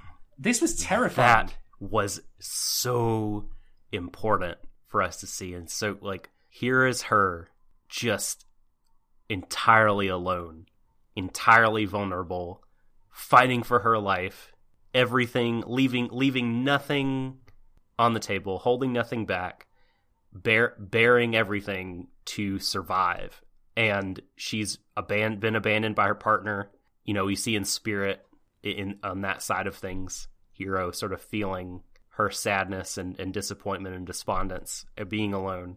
Mm. But uh but man, seeing her desperate struggle was like, yeah, was was pretty powerful and painful. It, it physically hurt me to to see her going through all that. That was um, that was rough. And certainly, this is a side we've not seen of her. Yeah.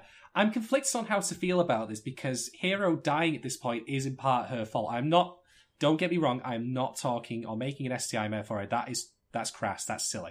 I made that joke last time, but I didn't genuinely mean it. I'm not calling her a slut. What I am calling her out on is the fact that she knows that he was ill, like he was severely sick, and she just didn't let it happen. She just thought, I'll chance it. I'll see if it works. I'm conflicted on this because if it's her raging to survive and also because it's happened again to her, I get that. But just letting it happen and not doing something about it, what did you expect? I, What what do, what do you think? What do you think she ought to have done? something? like, th- did she just let Hiro pilot with her and it has killed him? And if she's ra- if she's raging because she's upset about that, When she's near death, she's near death as well. okay, I'll I'll, I'll she's being it. smashed to pieces. Uh, can I briefly come back to the fact that it's all well and good that the robot smashing Strelizia against the wall here, but it really doesn't come across like they're in any immediate danger. It's got scuff marks. Oh, really? I I see. I think. I mean, you're seeing the cockpit like vibrate violently, and his fist is crashing down upon the fi- the the animal robot that is like trying bravely to stand its ground. Like, I, to me, it was communicated like th- they're in the shit. I don't. I don't know. With the with the ongoing way that Strelizia's felt OP, and the fact that there weren't any other warning signs, like there's no alarms in the cockpit or anything like that. They're not like you know nothing's on fire. There's no smoke. There's no. I, I expect. I just wanted a couple more visual hints that they were in really serious immediate danger because the fact that they survived the first two blows with barely scuff marks on them and not like Strelizia missing an arm or anything. More battle damage. Battle damage necessary. yeah, going back to Eva, there were moments in which the Evas did lose like arms and limbs and such, and Mm-hmm. Yes, for sure. It did genuinely across, come across they were in serious danger when they were running out of power. The, the warning lights were on and everyone was losing their shit. Like you've got people at nerve like ringing other people on the phone, like oh god this is going wrong. We need to do. But Yeah, no, they don't. It it's not that powerfully conveyed. You're absolutely right. They they don't do as good of a job there as as that show did. I guess I thought that anything was possible at that point because, and they were in real danger because the standard Strelizia kills Klaxosaur method that has worked the previous five episodes, the robot just got up and said "fuck you" and n- crushed crushed it against the building, killing Hiro basically. And yeah, th- and we see just seeing Zero Two so desperate, like communicate. Like I was like, oh my god, they are, yeah. And then the rest of it, but like, but yeah, um, uh, but I, I yeah, no, no, they could. I guess like an alarm and a panicked HQ would not have gone amiss there No. for sure. or even things like the screens cracking on the inside of Strelizia, Mhm, structural damage, sure. s- smoke, fire. Mm-hmm. because once once Hiro does, I'll come. I'm going to come back to this later, but I just want to mention once he does get back up as Strelizia is in action again, it's like none of it ever happened. All the scuff marks are gone, business as usual. Pristine, like new, mint, smoke free home. Yeah, there's no grit to it. It's just impervious. These these robots are classy. They have the clean faces mod. No scuff marks. well, you know, get the buff and shine on. You get the proper, you know, program for your giant mechanized robot when you take it through the car wash. Make sure it's you know properly waxed and valeted. Now Hiro, on the other hand, looks like absolute dog shit He's dead. when he wakes up. Whoa. Well, Oh. well, well, well, well, well. Okay. this is it. This is it. This is the fucking nadir. This is the Elfen Lied, the dog is back after one episode moment. Because Hiro comes to realization that he wants to pilot with Zero Two to, you know, to care, to look out for I thought to myself, didn't we have this in episode four? And you might say to me, oh, No. oh, well, sh- well, Shads, didn't you just literally say that maybe he didn't need it previously because that's how he acts? And I would say, you're right, but we're now going round in circles to the same conclusions we've already made. This is really redundant. It's different. So he in four, he has he he's still I think chugging off of the selfish motivation. You know what I mean? He says we were mad because he said he found a pair of wings to grab a hold of. He took he took them for himself, and this time he says something quite different. Well, he do- he says that in his head, but what he says to Zero Two in particular, uh, in four, and i if that's the case, though, it still portrays him as a shithead. we we don't win whatever interpretation of this you want to take. Sure. I mean, he's a yeah, he's a growing kid. They're they're all like you. You've pointed this out before too. They're all kind of shitty and figuring shit out. You know, I mean, he definitely had more selfish, uh, or not even selfish. You know, because a lot of the his line he towed was about protecting other people, but it was very self focused and concerned with his own kind of fulfillment and satisfaction. Whereas the what he ends up saying here is that like his wings exist for zero two. He wants to fly not because it brings him any kind of fulfillment, satisfaction, what have you. Uh, he wants to do for her, I guess, to protect her. So yeah, I he's he feel he's changing somewhat. You know, I, I feel like this is a significant shift for him. It felt like a significant shift previously, though, and it, then it's undermined itself. So I'm just incredulous as to what's happened going forward. about- well, I don't know. Did it feel like a shift? You mean episode four? See, I thought in four he totally was still like, you know, haha, I got my wings. Whereas now he's like, we're like the Jian. God, you're right. Actually, he does specifically mention that. He didn't mention it previously. Like, okay, maybe, maybe you're right. Maybe it is him unpricking himself. To a small degree. To a small degree. We're six episodes in, and we've just basically gone round in circles, in my opinion. Hmm. For for him, but for her, I think so. All right. So g- going back to what you said about her not doing anything, like then this is this is total speculation on my part, but like I think that everyone that pilots with her, like there's potential for that person to go through a very painful process to get to the point that Hiro now finds himself at at the end of the episode and a lot of people don't make it. Hiro made it Because he's a special specimen. and so like sh- yes it, the, the show has been very upfront about about saying that Yeah, he's so special uh, but like yeah so so that i think is why she's not in any hurry to be like no don't pilot with me you know we don't really see her how she acts with other people but with her darling she has very high hopes for and she's always said she's had high hopes for and i think those hopes are that he could overcome this trial Not with what she said to Ichigo in the previous episode. If he dies, I don't give a shit. well exactly well like you said it's armor it's deflection okay, like okay, clearly fine. clearly she Fine. doesn't feel that way i mean i think that we absolutely felt that at the time and and still feel that that like oftentimes especially in her dealings with this with ichigo who she knows has feelings for Hiro as well like she's Mm-hmm. ca- she's cagey about how she really feels and uh, and in a certain way i mean if he does die like he will have been someone who who didn't live up to her expectations because she really did believe like you know she she she cares about this darling. She believes he'll make it through. But if you know if he doesn't then he he did not have what it what it took. Now i believe she's very happy that he did have what it what it took If we keep having to Um, have this plot point keep going back up, though, it's just going to get really old really fast. I- I'm not necessarily against characters taking steps back, but Hiro never really started from a likable position to begin with. He's been a bland, a bland like grey splurge on this show. He is. I would. has he been your techno cancer Yes. And and unfortunately, unlike the techno cancer, he will not go away. speaking of which, speaking of which, so when so when he comes to this realization, and this is why I said before he was no longer connected to Zero Two yeah at all. After he comes to this realization, the techno cancer is cured. It goes. It's gone. That's it. What the fuck? What? We don't even know what this condition is. It certainly wasn't the thing that killed the previous people that we know of, otherwise, it would be a known factor. All we know is it's yellow blood cells, which I can't believe I didn't pick up on previously. I thought that's bollocks, because that's jaundice. and he's certainly sure as shit not suffering from jaundice.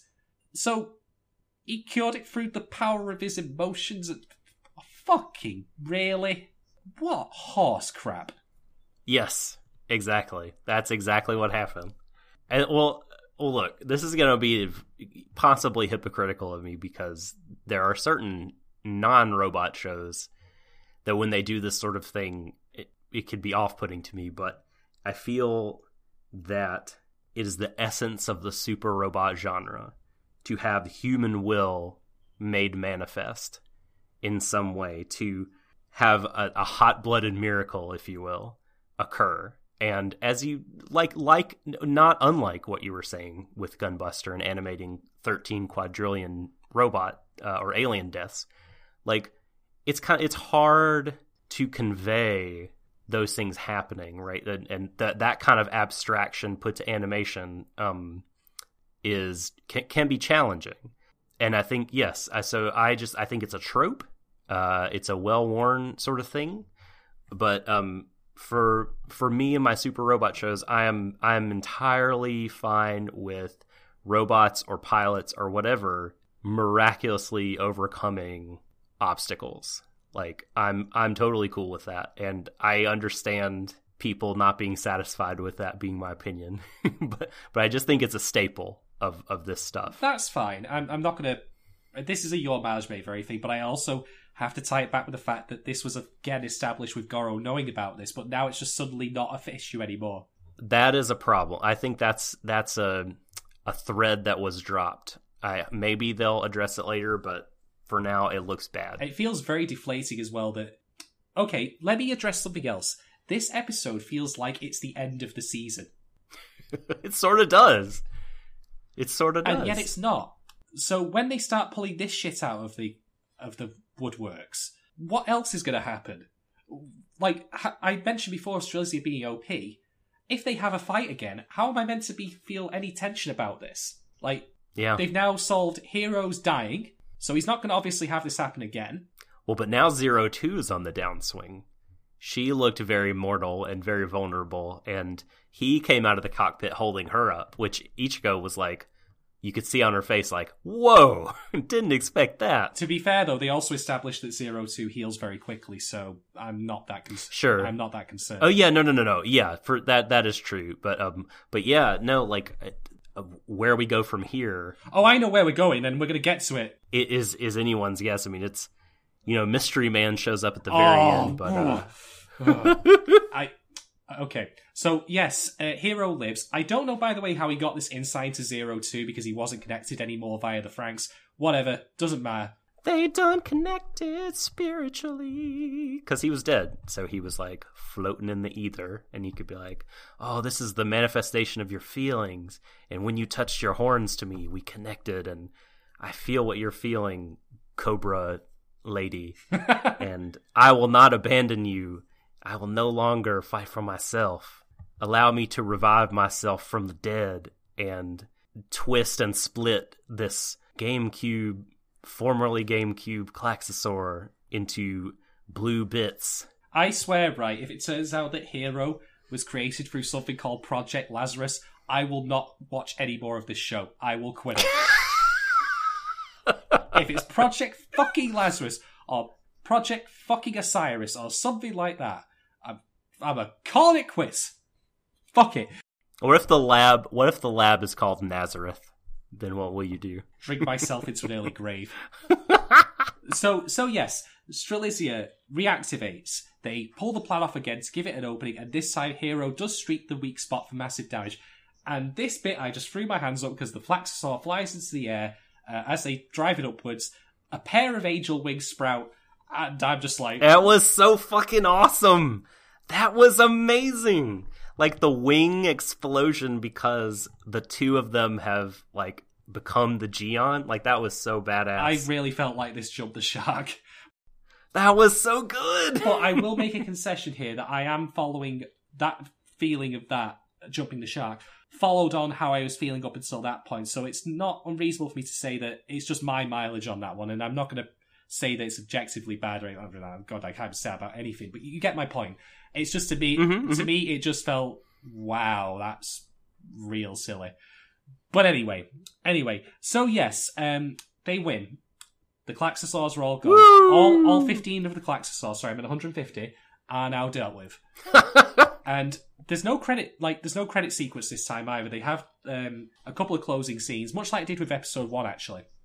Uh, Ichigo starts crying when she sees Hiro come out, and I just thought to myself, just go to a better anime, love, please. You- You're too good. Ah. You're, too, you're too good for this place. find, find a better man or lady. Oh shit! I've just remembered. Also, Doctor fucking Dr. Franxx, he just shows. Yep, he he wandered out of Mega Man Legends again into the shot. I, I was like, where the fuck have you been, Gramps? I know. He got excited when he saw him come back to life. He was like, "Ooh, Is he on day release from the care home? I just finished my game of shuffleboard. What's this? Heroes resurrected from the dead? How interesting." Nana, by the way, looks so surprised. This I actually thought that off screen he had grabbed her ass again. I would not.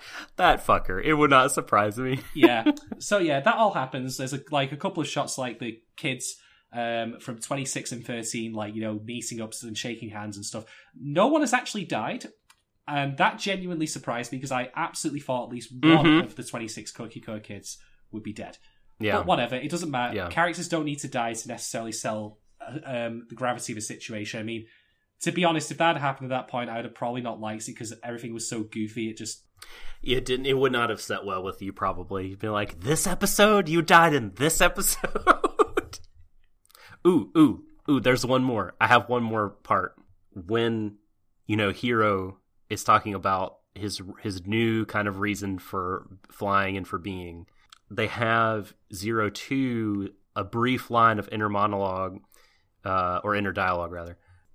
It's not necessarily an answer to Hiro, but it sort of is because she says she's you know she says I'm gonna have to kill a lot more Klaxosaurs, and it just what a tease, so interesting because as you said in the middle of the episode, you know she says she fights and kills because she's a monster, and then at the end of the episode they drop that. It just makes me so curious, like what is driving this girl on? What does she want? it's a better hook than what happens after that. Oh, this is this is some bullshit. This is I hate this. I mean it oh, it's so stupid. I really dislike this thing when when anime does this or anything does this. Um it felt fucking it felt like some a garbage Sherlock ending. it's Moriarty again. Oh, Like- Okay, so let's discuss the concepts of post-credit scenes in general. And the point of reference I'm going to use here is one that you, your average viewer, you, you yourself may be very familiar with, which is that from the first Avengers movie, uh, Avengers Assemble in the UK or the Avengers US, whatever. So there are two post-credit scenes in that film. One of them is of the group of Avengers, Iron Man, etc., eating shawarma in New York City. Now, that's a play on a line that Tony Stark says earlier after the fight's over, and it's just a nice little bit of comic relief after everything's winding down after the battle's over. Don't mind nine the slices, it's not plot relevant, it's just funny that they're actually literally eating shawarma after the invasion is dealt with. the next scene is the Hulk breakdancing. That would have been amazing. Hulk breakdance like Grandmaster Flash. you really can't touch the Hulk. Okay, so the next scene is the one in which Thanos is revealed to the audience, the guy who creepy Skeletor face man was speaking to earlier in the film before the invasion actually happens, when Loki's there. Now, I actually don't mind this, and I'll tell you why I don't mind this, because, for one, Thanos was an established character in Mar- Marvel canon. Uh, generally speaking, he's a he's fan service for the next bit. You don't you if learning about Thanos, if you don't know anything about him, you actually learn about him from watching Guardians of the Galaxy one and then Guardians of the Galaxy two. So he gets properly established later on a very personal level, by the way, and a very effective level with how he treated Gamora and Nebula. Um, but he gets established for non people who are not in the know later. He's fan service. He's like, oh, that's neat. Now, that's an example I would say, in both cases, of good post credit scenes because they're not plot necessary. You don't need to know that Thanos exists to understand the plot of Guardians of the Galaxy because he's properly introduced in that film of itself, nor do you need to know about it for any of the other Marvel movies then. And the Sharma thing is just comic relief. Now, let me tell you about an example of a really bad fucking post credit scene. And this is not Darling in the Franxx, by the way, but I'm going to just use this as contrast because it's actually meant to be exactly the same as the Thanos scene, but it doesn't work. And it's from RWBY Season 3 Your favorite. the season which killed my interest in the show so dead it I had to literally bury it outside. Okay, now to give you some context, in the in RWBY, the enemy forces are monsters known as Grimm, and there is a narration over the post credit scene um, in this like crystalline alien looking environment of some lady, and we see this lady who's a human-looking Grimm, and she, as it turns out from what I've read of later seasons, because I absolutely refuse to watch any more of them, because why would I invest my time in something that utterly pissed all over my interest in the show? But anyway, she turns out to be the main villain. Now, here's the problem with this: Thanos in the Avengers, he you did not need to know he was the main villain behind the string behind the scenes. He was established properly later, and you did not need to know about him at that point. This lady named Salem, you have no fucking clue, even if you were a RWBY fan, um, who she is, because she was never established in or out of the show prior to that point. It's just there as a co- as a really bad cock tease, essentially. And I was stup- I was supremely annoyed at this because I thought this is literally your hook for the next season. I have no context for who this is. It's just mystery and shock value that's devoid of any substance. It's crap. Franxx takes this just a tiny little bit further because not only is it like a bunch of fucking dudes who we've never seen before, it also actively contradicts what's going on in the fucking battle because we see these three guys. uh, One, maybe one was, I don't. I wasn't paying much attention to this part. I was just seeing red, whatever. and they have a Franxx with them. It- it's established with the leg. Why were they not in the battle? Okay, maybe this will be explained later. Fine, but who the fuck are these people? Like they mentioned, like what was it? What the, the blonde one says? The one who does look like Cipher. Well, well, y- Yoda 9. Yo, That's it. what? Who? What? What is? Who are you? What are you? Why are you? I can tell you why. Why are you is here's a character design for everyone who hasn't been enjoying the character designs or hasn't found one they really like. Yeah. Maybe you'll get to see him in the bath. Ah, Maybe it won't even be a him. Like we just had we yeah, it's here's a char- here's an appealing character design that you'll get to see next week. I, I'm sure that they've you know written an arc and all that shit, but like just s- sticking it here at the end of the this whenever I don't know. I thought the episode ending was quite good without this. I did not enjoy this hello moment. Well, here's the thing, right? I watched this episode and I paused it with 10 seconds left because I just wanted to tweet something out about it. And as I played, it was like I. Li- it was like it knew I had just tweeted out that I didn't like it and it said, oh, oh, right, really, motherfucker? Well, here's something else that you don't like, bitch. oh, okay. So let's do a comparison direct with episode 5 going into episode 6 and episode 6 going into 7. Episode 5's build up and the momentum it brought into this into this fight was all massively done. We've got many things established and set up, potential conflicts, potential situations that can arise, Mitsuru being a potential weak link. Heroes, techno cancer, the drama with Ichigo, uh, the fact that the battle is established to potentially be very fatal and with great consequences and great stakes at hand. Now, disregarding the fact that I feel it didn't really deliver on any of that, going into episode 7, all we have is hints that Zero Two has a troubled past, which we already kind of had and just got a little bit more of, and these guys. And what a staggering admission of a show to make that it has dealt its card, it's dealt its hand, dealt very little, and now has nothing to really hook you in apart from this incredibly cheap, this cheap tactic of establishing mystery characters for mystery's sake. It's absolutely shocking. Shambolic. Yeah, the contrast between the transition from 5 to 6 and 6 to 7 is mind blowing. It it was real dumb. I really did hate it. What the fuck, man? And I I could grow to like that character. Who the fuck knows? But yeah, this that drop in was poop. I'm really worried as well. This is just going to be a trite case of a rogue group of Franxx pilots who are like got their own agenda. So I don't know. Hmm. Interesting. I I my assumption is that like they know zero two, or at least he does. Everyone knows Zero Two. This is this doesn't like Well, by that I mean like really knows who she is about her past, so we can kind of get into more of her past, and that you know he Yoda Nine might be sort of his own designation for her or something weird like that. This is just my wild assumption, um, given you know, as you say, we've been we've been left with hints and wonderings at Zero Two's past, and then here comes this guy Yeah, uh, the the visual cues and and it, all that just uh, that is what made me think that. But I could be entirely wrong. Who can say? If it was truly about something they hid that, they could have dropped that at the end to truly give it a hook, where he reveals a fact. He tells us something, something we didn't know previously. The only thing I didn't know previously is that they the show can somehow bottom out even harder than it's done previously. Great, congratulations. Oh, do you think this episode was worse than episode two and three? I think that individual moment uh, Oh yeah, okay, okay. was okay. a nadir. Yeah, it was one of the bad ones for sure.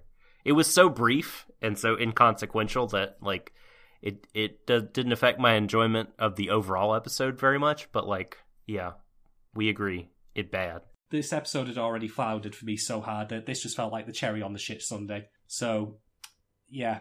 Okay, that's it. That's Franxx Six. Do you have anything else you want to discuss about the episode, Doc, or have we covered everything? Man, I think I think we pretty exhaustively covered everything. So I'll just say that I give this episode of Darling in the Franxx four red Cobra hoods out of five. Fair enough. Uh, for me, you already know all my reason on this. I actually was going to go in harder on this episode with a working theory I had about Franxx really utterly undoing itself with how its fan service and its direction contrasted with the message they were trying to get across. But I'm going to hold that to my chest for the time being until the show is complete and see if that bears fruit or not. And I don't want it to, but if it turns out to be the case, I think Franxx is actually going to probably be one of the worst things I'll have ever seen. But I don't want it again. That's just a theory. We've got 18 more episodes to go. We'll see. For now, I am going to give this episode, and this is mostly on the merit of the action uh, scenes and the music, and not so much anything else. I'm going to give it three out of five um, Swedish modded giant game cubes. uh, Bull HQ building. Yes. like, man, I did not expect that's very high. That's very I much higher than I thought that you would go. Well, this is true, and I've spent most of this episode complaining, but the action is legitimately great. But I can't really discuss it much more than say the action is legitimately great. I don't have the Yeah. language tools necessary to properly convey that. I'm not an animator, I'm not a Sakuga guy. I'm a man who Yeah. focuses on his narrative, but can still appreciate great action. And the action is great. But everything that's like sandwiched in and around the action is a lot of it, at least to me, is with the exception of certain bits about Zero Two, absolute cack. I uh I do hope that how do I say this? So the the moments at the end of 6 with Hiro calming Zero Two's rage, you know, hugs her, she calms down, he he caresses her head, says like, you know, I'm here with you. I'm not going to abandon you. This is him, you know, saving her, him pulling his weight as one of the co-pilots of Strelizia and coming through and helping eh, being a, a the huge part of why they win this fight. Previous episodes, it has been exactly the opposite. Zero Two has has had to drag him along and hold him up and support him, and she has been the reason that they have won. I think taking all the episodes as as a whole, like this is a nice thing of them supporting each other. There, it's not you don't have the man hero saving the day exclusively. He's been, you know, he's had his bacon hauled out of the fire by her way more times. It's nice that he got to contribute and do a part, uh, do his part, and and help, and, and as he grows as a person. I just hope that the rest of the show is not that. It, I hope the balance doesn't tilt heavily toward Hiro saving the day exclusively, because then it will just feel less special than if Zero Two or them together are kind of doing it. I have to say though that I don't have much hope for that because the characters in the show themselves make a mountain out of him. They they worship him basically. They have done, but he's still gotten, you know, he's still fallen on his face a lot of times. I don't know. I'm not confident. I'm more than anything just upset that all of the promise that Five held and the fact that, in some ways, it almost feels to me like this show is serialized when it actually isn't. Hmm. Because serialized shows often have bad episodes and good episodes, and that's fine. Like you can watch Star Trek and you can cherry pick the good stuff and not watch any of the bad stuff. This is a linear narrative, and if it is the case that we've got so many different people storyboarding, like the fucking Acura putting in that butt shot, as as opposed to the otherwise masterful storyboarding of the previous episode by a woman. Read into that what you will, by the way, folks. Maybe it needs an overriding vision behind it rather than a motley crew of people taking different duties each week. Maybe it needs a showrunner like like a Masaki Yuasa or a Shoji Kawamori with a consistent vision for what they want to do. I think that anime will never be this, or at least it has not been for decades and decades since since it started. And it's talk about not having hope. I'm not. I don't have a lot of hope that it will. Like it's very much a collective endeavor, all the way from top from top to bottom. And you have your auteurs, you know, to be sure. But even in the case of someone like Yuasa or Kawamori, Cal, especially Kawamori on some projects he's worked on, like you know, there have been there's always episode directors, always different storyboarders, always different people directing animation just because the endeavor is so massive and the the work ethos is a collective one. Yeah. Is is a, is a team based, you know what I mean? So it's you know, uh, that's why I, I'm glad that we're shouting out these people who are kind of heading up the episode because this sort of stuff I think is uh, often overlooked and kind of praise or blame is laid at the feet of head writers and directors and everything. And they certainly play their part in it but like you know sometimes you know you could you could throw uh, Shoji Kawamori in into a project and the project will still only be as good as the people drawing it and the the story that has been come up with and you know all that sort of stuff. Mm. I, i'm not going to downplay or deny the individual creators behind this. What i'm saying is that there needs to be a consistent idea. I, yeah okay okay. I see what you mean. Yeah, yeah there's not I, I don't yeah i don't feel yes yes there's it is lacking singular vision. Yeah, and I don't know what I'm meant to take Franxx as. Is it meant to be sexy and provocative? It certainly doesn't come across uh, nearly enough as that for that reason alone. You have to sit through a lot of stuff to get to the actual provocative bits, to be honest. So it makes their presence all the more out there, sticking out like a sore thumb. Is it about the character drama? It's not great, so that's not a selling point for it. How dare you? The robot action is probably the best bit of it, but the why can't it be about all of the things? I like I like a mixture of all. I've seen shows that do that. I, Macross mm-hmm. Frontier. Mm-hmm. How many times do I have to mm-hmm. keep raising the spectre of Macross fucking Frontier? like that's got all of those things. It's got fan service of the fucking wazoo. Frontier is so good. Holy shit! It's got great character development and it's got great fights.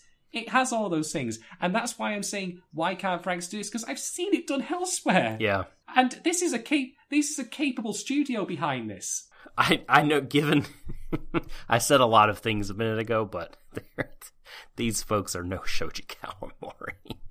and it is a co-production, so perhaps this is sort of part of the perils of co-production. Too many cooks. The that that they're yeah that things are even more fragmented and you know perhaps communication is harder. I mean we just it's hard to know. I mean we perhaps we'll never know in in the west or perhaps later interviews or will be translated and we can have some more insight into this yeah. process and everything. But but yeah no i i really do hear where you're coming from. Like um the show isn't as coherent as as it could be. Yeah. Well let me just end on this point then doc. What in your opinion is the show meant to be about? Narratively and thematically I don't. I don't. I, I don't know. We're a quarter entirely. of the way in, and it doesn't. It hasn't established that. Yeah, that's I'm, bad. I'm not sure. Like I think I have. I have theories. Uh, I I won't know whether I'm on the right track until the end. I mean, I think it is certainly, as you say, about robot fights and sex appeal.